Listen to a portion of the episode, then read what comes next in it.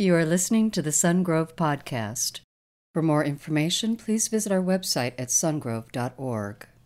All right, there's lots of lingo, there's lots of stuff that goes on. We also think of corporate as just being an image that you're supposed to project, that somehow you're supposed to act a certain way, say certain things. And what we don't want in the church is for the church to try to act a certain way or try to say a certain thing to sound spiritual but not actually be spiritual. So we're today going to look at corporate doctrine, and the reason, I just got to be honest with you, when I think of doctrine, I went to 3 years of grad school, and there were doctrines about everything. And when we think of doctrine, doctrine can sound like opinionated, argumentative, almost heretical at some times, and it just sounds like it's, you know, someone's opinion, and it just sounds like dry and even at times boring. But they're miss the point of what it means to have corporate doctrine, because the core statements of faith, the corporate doctrines that we adhere to, tell the story of God. They tell the story of God. That's the whole point of corporate doctrine. When we belong, when we come together around a certain view of statement of faith, we are telling the story of God. And if we water it down, then we water down the story of God. We begin to miss elements. And as you watch denominations who try to put out like position papers and statements about this and statements about, over time they get watered down. Over time they lose their mission. They get off focus. They stop telling the story of God because it's all about relationship. It's all about relationship. Why do we adhere to core doctrines? Because it's one of God's ways of revealing his passionate pursuit and relationship of you and people throughout all times and centuries. It's timeless. So we want to tell the core, story of God. And if you know anything about Sun Grove Church, we're all about the story of God. What is God's story in the big picture context of history? We want to show how humanity was created in perfect relationship, perfect belonging with God, that they were created as male and female, and they had relationship that was unhindered, no sin, no shame, no embarrassment. They walked and they had relationship with God, and they could speak with him and talk with him and engage with him, and it was perfect relationship. But then sin entered the world through temptation and the subsequent agreement to break God's law. And in doing so, death entered the world, and the curse of sin happened against humanity, and all future generations became born under that curse of sin. And so God says, I want to create a way for people to be free from the curse of sin. And so he sent his son, Jesus, the only God-man who ever existed, 100% God, 100% human, born of a virgin birth, not by natural means, lived a perfect life, died upon a cross, took God's wrath against sin upon himself, and gave you a substitutionary death for your perfection, your forgiveness of sin. And how we now grow in relationship of belonging, a corporate relationship, me interacting with God, you interacting with God, us together coming to interact with God in a corporate way, so we have relationship with him and with one another. We have corporate doctrine, corporate worship, corporate prayer.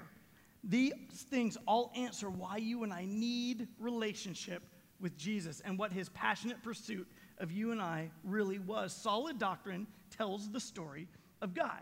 So we're going to look at several of these doctrines here today. If you have your outline, we'll take some notes here together. I just want to say that as we're getting started, we live in a day and an age where people want to be very individualistic.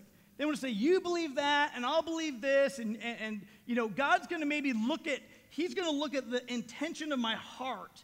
Like when I get there, I think he'll just understand that I was really well-intentioned and that, you know, my sin wasn't as bad as that person, and I had pretty good intentions here. And I want you to understand something, that that's not the case, that God looked at sin in a corporate way. When God judges cause of the rise or fall of a nation, he does it to both the godly and the ungodly. They both incur the consequences of that. But we live in a day and an age where people want to go their own way, but not Christ followers. Christ followers say we want to put ourselves in perspective with God's word. We want to be the church. We want to belong to the church, because we are, as the church is described, what's the definition of the church? It's the called out ones. We want to be called out from culture and all this individual opinion and dissension and argument. We want to be called out to be the people of God in relation. We are called out for relationship with a God who pursued us because he loves us. Doctrine tells the story of God. First, if you're taking notes today, the first thing we're going to look at is the doctrine of the Bible. The Bible. We believe that the Bible is the inspired word of God written by men who were moved by the Holy Spirit. It is therefore without error. And I want to say that here because if we've taken polls before, even here in church, and said, how many of you believe that, 100% of the Bible is inspired, 80% is inspired, 60% is inspired, and there's a whole world of opinion out there. But what I want to tell you is that at the core thing, we believe that this is God spoken, God inspired through people, and God doesn't make mistakes. And so God has given us his written word. This is his word to us. Now, are there difficulties in the Bible? Absolutely. Like I say, I've got a master's degree in this book. Sometimes those difficulties are linguistic, that there's difficulties translating what was said in Greek or Hebrew or in a Hebrew mindset or a Greek mindset to an American or an English-speaking mindset. There's going to be difficulties with that. You're going to miss it. You're not going to understand that in the Old Testament when it said, God made Pharaoh harden his heart. You're going to think, why would God do that? A Hebrew person would never think that. A Hebrew person would have this view of the sovereignty of God, that as they would tell history and they would understand the way that things related, they would say because Pharaoh kept changing his mind and keeping the people there, that it ultimately under the sovereignty of God was his will. But as we translate Hebrew to English, it looks like God forced Pharaoh's heart to be bad. Not the case. See, there are differences, there are difficulties within the Bible, but as you study them, as you study the linguistic ones, as you study all sorts of the differences in the Bible, you'll find that difficulties, if you're willing to take the time to do it, have great answers, intelligent, thoughtful answers that are backed by history, that are backed by great education and research. And I think you can find those in there. If you want to know more about just the Bible, I want to encourage you to go to Vimeo, which is our site that hosts all of our sermons. Really, we've got more than the last 5 years worth of sermons on there. But we did a series called Text that said, how do you study the Bible? Is the Bible reliable? What's the history of the Bible? And I would highly encourage you to go there because we believe that the Bible is the inspired word of God written by men who were moved by God's Holy Spirit, is therefore without error. We believe the word of God. The question is this: what degree of claim does this book have on your life? Or does our individualistic desire for opinion want to trump what God has revealed in his word? What I love about the Bible is a couple things. Number one, this book is God-initiated. He's the one who initiated a relationship. Do you ever have a relationship with somebody and you're like, I'm always the initiator? Like they never, they never reciprocate the initiation. I'm always the one who has to pursue. I'm always the one who has to, initiate relationship. In this, God is the initiator. He's the one who started it. It happened before you and I were born, but it's consistent. It is timeless. It's objective. The truths that are in here today were valuable for people thousands of years ago. They'll be valuable for people 1,000 years from now if the Lord tarries. They'll be valuable. The Word of God stands forever. It's valuable for your life. In your ministry. As Christ followers, we also have a unified, or in a sense, a corporate revelation. Could you imagine if all of us as church people were just like, well, God told me this, and God told me that, well, God told me this, and you multiply it by thousands of people all over the whole world. Beautifully, we have a corporate revelation. God has revealed who he is about himself. He's told us the story of God through his word. He's communicated to us the passion of his relational intentions with us through his word. We have a corporate revelation through God's word. But not only do we have corporate revelation through God's word, but we need to understand doctrinally who God is. And so our second doctrine is the doctrine of God. It says this: we believe in one God who eternally exists in three persons, the Father, the Son, the Holy Spirit. And Jesus Christ is the second member of the Trinity. He's the Son of God and became flesh in order to reveal God to man. Now, there is a corporate nature in the very being of God. And I want you to understand this just for a second. Because there's Jesus and God and the Holy Spirit dwell in corporate relationship. How many gods do we have? We have one. There is one God. God is one in essence. But he is expressed through three different what we call persons. And that doesn't mean multiple personalities. okay? What it means is that God is one in essence, but as such, there is the Holy Spirit side of God. There's Jesus who became flesh as God. There's God the Father, but they work in complete unity, a corporate nature, a belonging nature. And here's how it works. The Holy Spirit's role is to indwell us, but it's also to convict those who are lost of their sin so that they can see how passionate God is about them, that they might turn away from their sins and come into right relationship with Jesus. The Holy Spirit's whole role is to point people to Jesus.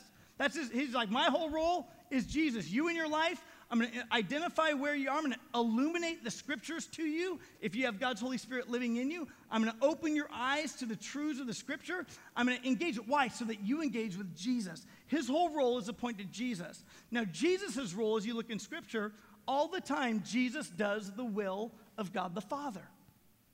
He says, I don't do what I want to do. I always put myself in subjection, in obedience to the will of the Father. I listen to what my Father says. And that's what we do. He puts himself in right relationship to God the Father. God the Father says, I put all authority in heaven and on earth and under the earth in the name of Jesus. In Jesus, there's a complete unity. God the Father is over all and in all and through all. He is Almighty God. But there's no vaulting ambition. There's no competition between them. There's no elevation of who's more important. It is God who is one in essence. But I want you to catch that he's perfect in relationship. That all the imperfections of relationship, the ambition, the one-upmanship, all that stuff, it doesn't exist in God. That's a human condition because of the nature of sin. But God is corporate. He belongs in relationship. And it's important that here at church we talk about God. But it would be a crying shame if you came today to church and we talked all about God and you didn't encounter him. You didn't engage with God. Like you said, hey, I went and I heard a sermon and they talked about God, they talked about the Bible, but I didn't engage. I didn't personally interact with God in church. So we're going to take a little pause here today, and I'm going to ask us to say the Lord's Prayer. And for some of you, you grew up in a tradition where maybe this was something you did all the time and it lost its meaning because it was just something that you said all the time and it just, you know, it lost the original intention as Jesus began to teach his disciples how to pray in relationship to God. And what we're going to do today is we're going to use a couple of these statements. We're going to say them out loud, and then we're going to be quiet for about 10, maybe 15 seconds. And I want the truth of what you're saying and praying to let God's Holy Spirit begin to speak to you today.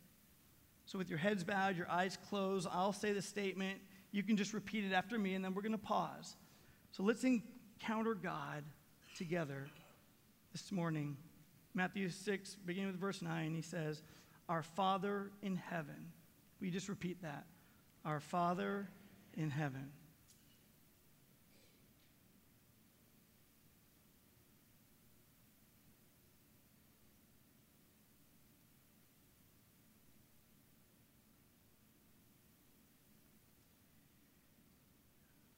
God, we just acknowledge where you are in relation to where we are right now. That you're higher than us and different than us. Let's take this next statement. Hallowed be your name.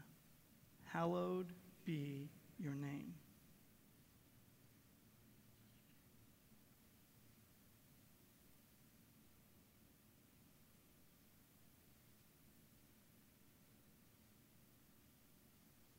Hallowed means holy.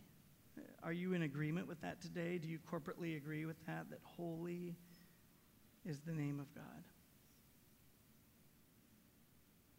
Repeat this next statement. Your kingdom come. Your kingdom come.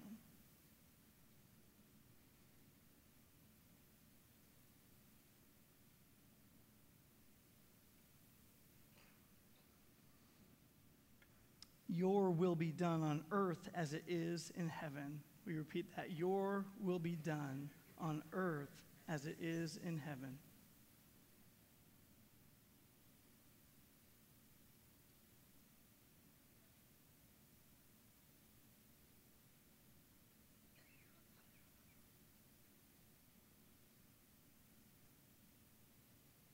Lord, your will is always done in heaven. It just operates that way, and we pray that that would also operate where we live on earth. The next statement, let's pray. Give us today our daily bread. Give us today our daily bread.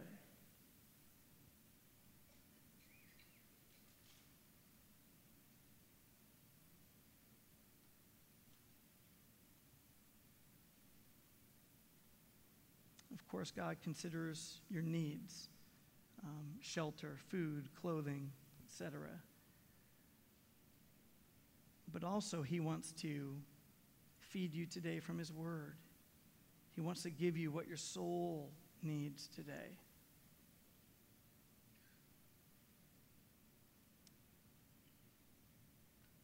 Verse 12 says, and forgive us our debts.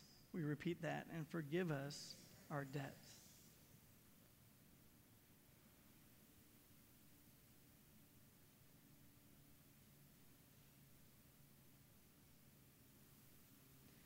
As we also have forgiven our debtors. As we also have forgiven our debtors.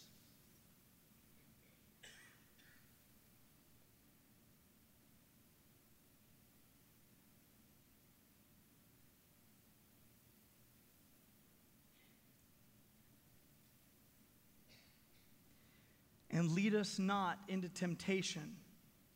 And lead us not into temptation.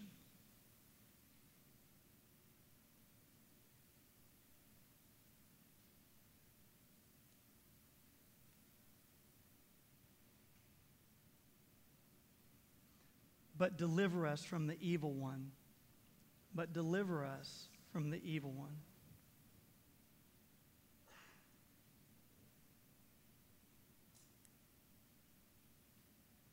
And let us close with this statement. For yours is the kingdom and the power and the glory forever. For yours is the kingdom and the power and the glory forever.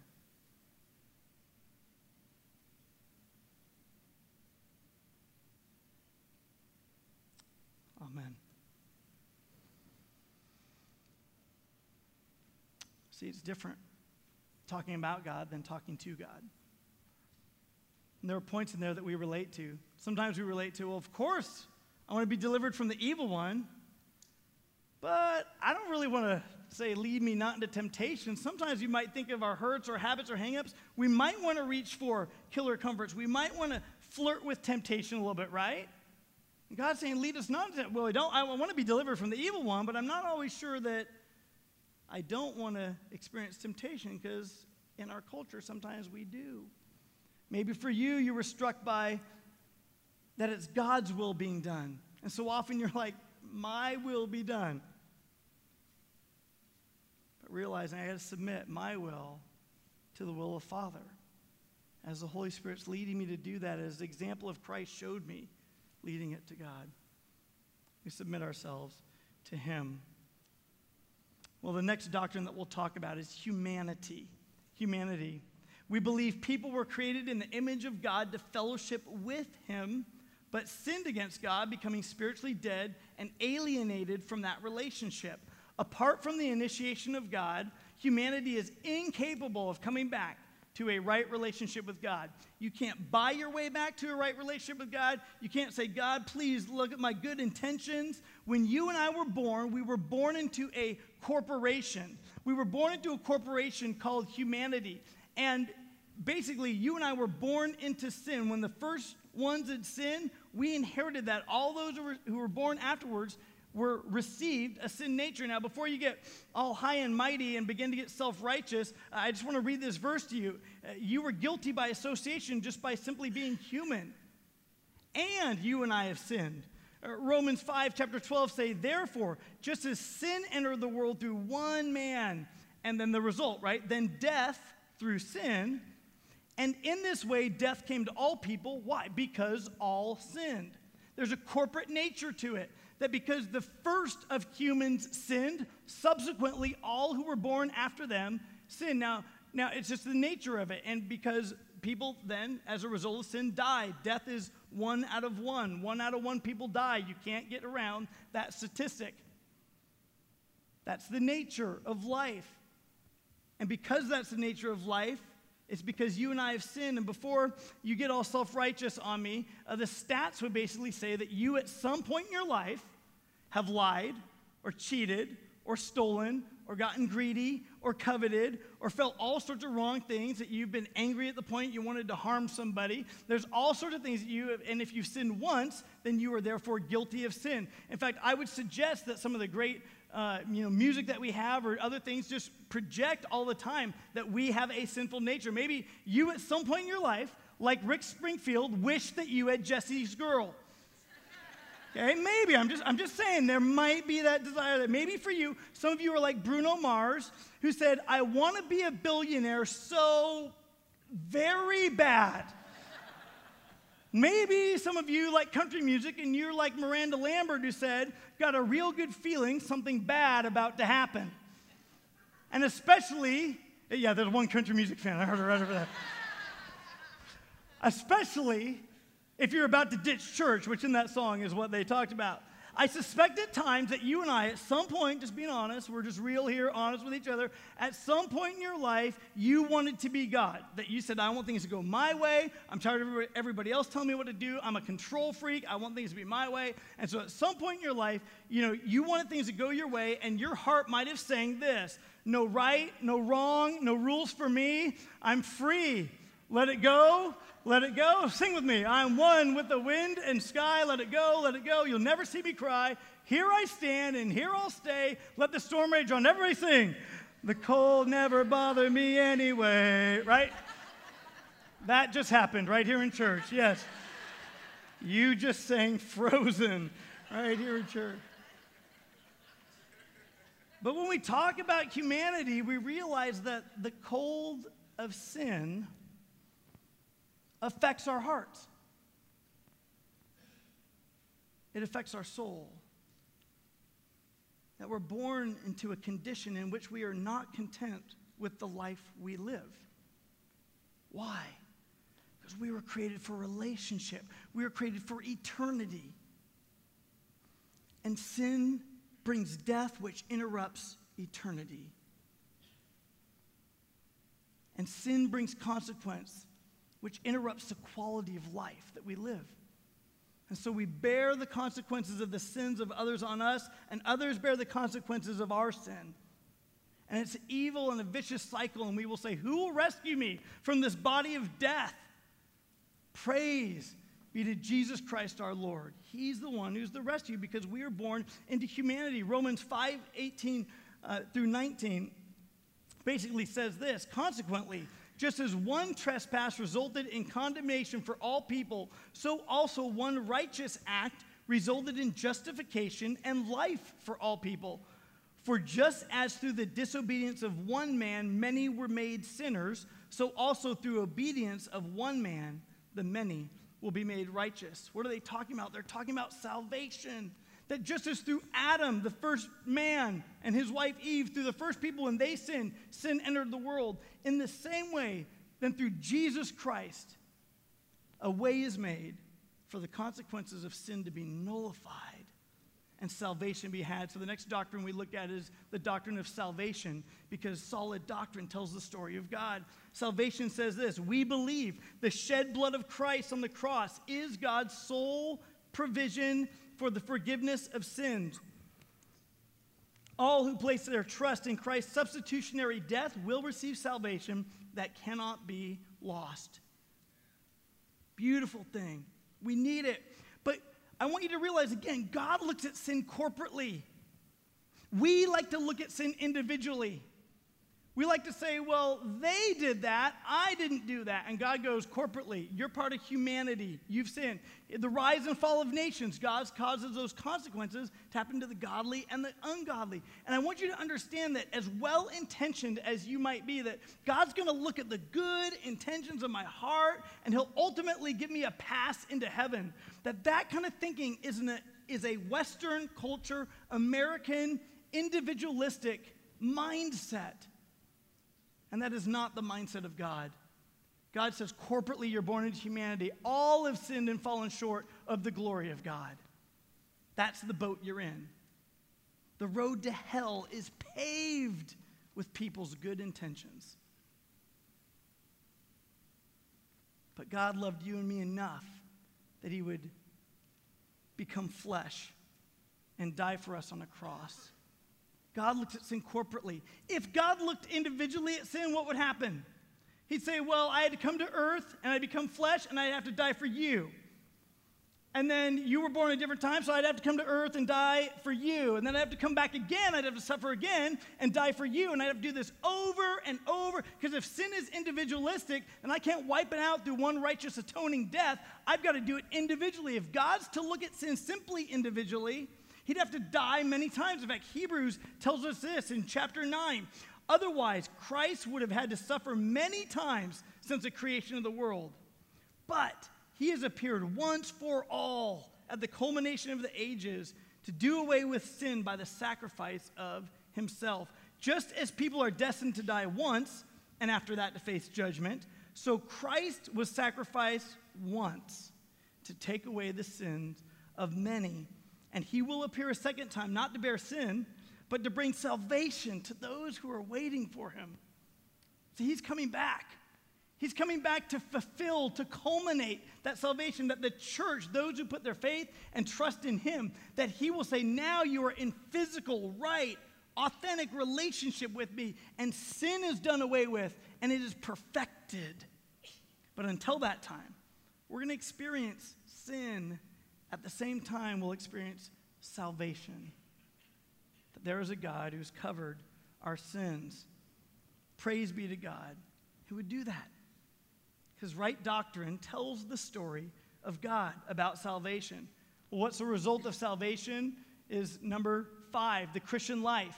We believe that Christians are called to live for God and to obey the word through submission to the indwelling Holy Spirit, resulting in continual spiritual maturity. What's our job on earth right now? It's to encounter God.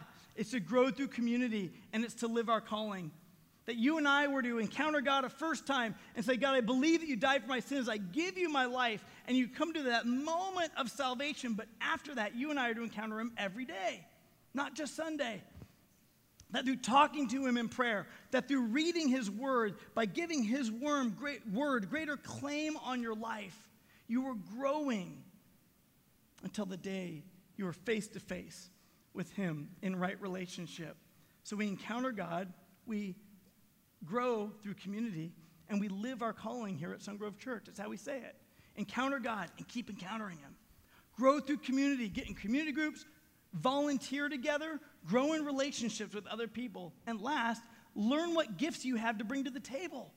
Use and be the person God's called you to be. Use the gifts that he's called you to do to make an eternal difference, not for your will or your kingdom, but for his. We're weary building our own kingdoms. You're tired,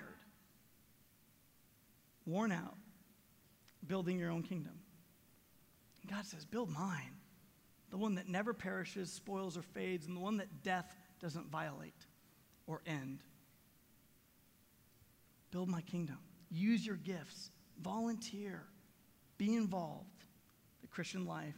And the last doctrine is the doctrine of the church. We believe that the church is the body of Christ, of which Jesus Christ is the head. The members are those who have trusted by faith in the finished work of Christ. The purpose of the church is to glorify God.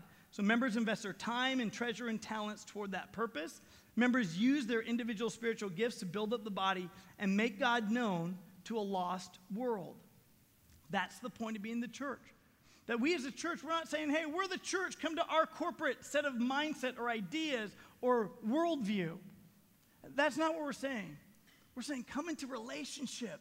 When you have relationship with God, when God gets the heart of a man, when God gets the heart of a woman, he begins to get everything else.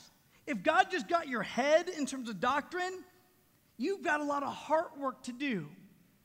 If some of you are all about passion, and you vary and you begin to say, oh my gosh, I feel so many things. My feeling side is so huge. You might need to get into some doctrine. Because when you begin to compromise doctrine because of feeling, you begin to compromise the story of God. You begin to compromise who God is. And then you begin to say things like, well, well, I don't think there is a hell, or I don't think that God would send anybody to hell, or I think all people are kind of saved. And what you just do, you just compromise the death that Jesus died. Now, do we wish that was the case on a feeling level? Sure. But the revealed, consistent, timeless truth of the Word of God is that's not how life operates. So combine. Solid doctrine tells the story of God. And be the church. Be in relationship, because the whole point of the story of God is relationship with you. Last week, I interacted with just a young dad who, during last week's sermon, just with tears streaming down his face, just rededicated his life to Jesus, just walking back into relationship with God. And I got to tell you something. He was able to do that because last week, we basically set the date. We can't cause change to happen in people. We can't cause you to decide to do one thing or another. All we can do is set the date. But I got to tell you, people who volunteered from the curb all the way to the chair, the people who worked in kids' ministry and watched his children, the people who greeted him at the door, the people who directed the parking outside, the people who served the different elements last week, in all these areas, everybody, everything, the church working together, all we did is come along and set the date. But God's Holy Spirit is the one who causes a person to fall in love with God. And I got to say thank you to every person who volunteers to serve, because you're not just out there working in kids' ministry, working with children. You are laying a foundation in the lives of children from which they will never recover in a great sense. And in the same thing, you're providing an opportunity for a dad like that to hear the good news of Jesus clearly and respond with his heart. You're setting the date. And I just got to tell you that, you know what, I know relationships in our culture, they're difficult. You're not going to make great friends in the 1 minute, you know, meet and greet that we have here, like, hey, stand up, greet the person next to you. And you're not going to make great friendships unless that person is sitting in the same seats next week, which, by the way, is highly likely. Because I look around and you all sit in the same seats every week. When we say, like, scoot forward, you know, crush in a little bit so people don't sit so far in the back, most of you don't, because you, like, sit in your same seats, right? But we want to, I'm saying, please help us set the date, set the table, help us out here, because we want people to be able to do that. But you're not going to make great relationships in that 1 minute. We realize our culture, it's hard to build deep relationships. We host community groups in so many of our different homes, and we would love you to sign up in those kind of things. But I got to tell you, we're going to change some things fundamentally about what we do here, because we want to help you build deeper relationships. One of the ways that we want to do that is we just acknowledge that God's doing something deeper in us as a church, that people are coming forward, being prayed over, that the experience people have here on Sunday morning is not just hearing the word and going back to regular life, but that God is at work in our hurts, our habits, our hang-ups. He's transforming who we are, the people we're becoming, and we just have felt rushed. We felt compressed, and so we're going to do something a little bit different. Let me explain that to you. We're going to change our service times. Now, you're the lucky side of the group, because 11 o'clock will stay the same. We're changing our earlier service to 9 a.m., but here's what I'm going to ask you to do. I'm going to ask all of you that come at 11 to come at 9 as well, and to volunteer, to serve, to help set the date for people to hear the good news of Jesus. I'm also going to ask you, as you come earlier, that gap time between the hours. We're basically going to have 40 minutes between our hours instead of about 10 minutes that we currently have now. The 40 minutes that we'll have between hours, we're going to do some things that help you build relationships, which means you need to get here, not at 11, but at about 10:15, okay? So what I want you to do is, there's some reasons. We want you to build relationship. We want you to engage. We want you to bring people, and for them, the new time guests, to be able to have a place. We'll have it right outside where they can sit down. They can fill out all the information. It won't slow down the kids' lines. You can check your kids in at whatever time you get here, and you don't have to check them out or check them back in. You just check them in. We will take care of your children and our kids' ministry. And so we're going to do that. But we want new people to be able to have a place where they can connect. We want you to be able, so as I look around the room, I'm seeing a lot of people here. You're newer to Sun Grove Church, that you're here, but you haven't yet stepped forward to really kind of volunteer and connect, and it's harder to build relationship. I get it. So we want you to be able to build relationship. We're going to serve shave ice in the front yard. We've got an area that we're sectioning out right out front. We're going to do shave ice out there that you're going to have time to be able to stand around under canopies, talk to people, be able to hang out, build relationships, have conversations, meet some people, go a little bit deeper, which means you'll need to get here earlier for that, especially if you or your kids want shave ice. Got to come early because once service starts here at 11, that will shut down.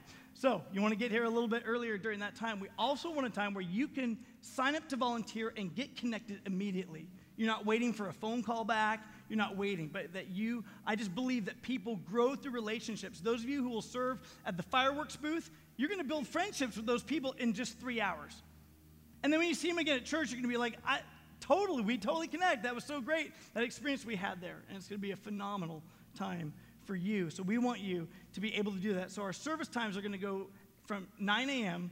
and then also at 11. And we want you to be able to extend the time that you're here, so that we are not rushed in our Sabbath time on the Lord's day and spending time with him, having a spiritual experience, but also in growing in community with one another.